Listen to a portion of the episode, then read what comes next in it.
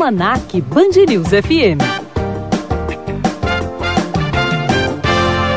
Quinta-feira, dia de falar com o mestre em comunicação e mercado, Alessandro Saad. Tudo bom, Saad? Saad, hoje a gente está falando sobre o seu assunto do dia na nossa enquete. Gente que larga tudo, emprego estável, para ir atrás de um sonho. Conta mais pra gente. É, a, a, história que eu vou contar é a história de um, de um jovem chamado Durval Sampaio. Ele é de Salvador e ele tinha um, um emprego numa empresa formal, trabalhava na área comercial, vendia equipamentos, caros, tinha uma boa comissão, vida estável e tal. Só que ele não era feliz. Ele sempre gostou muito de usar chapéu. E um dia ele tentou achar um chapéu que ele queria e ele não achou, ele acabou fazendo dele, as pessoas gostaram, ele fez outras pessoas gostaram, os amigos começaram a encomendar chapéu, ele decidiu largar tudo e montou uma empresa que só faz chapéu. Mas tem muito, muitas pessoas que vão nessa ânsia, ah, eu quero viver o meu sonho. E aí vive 20 anos, dos 20 aos 40, no sonho do pai financiando. Essa colocação, Adriano,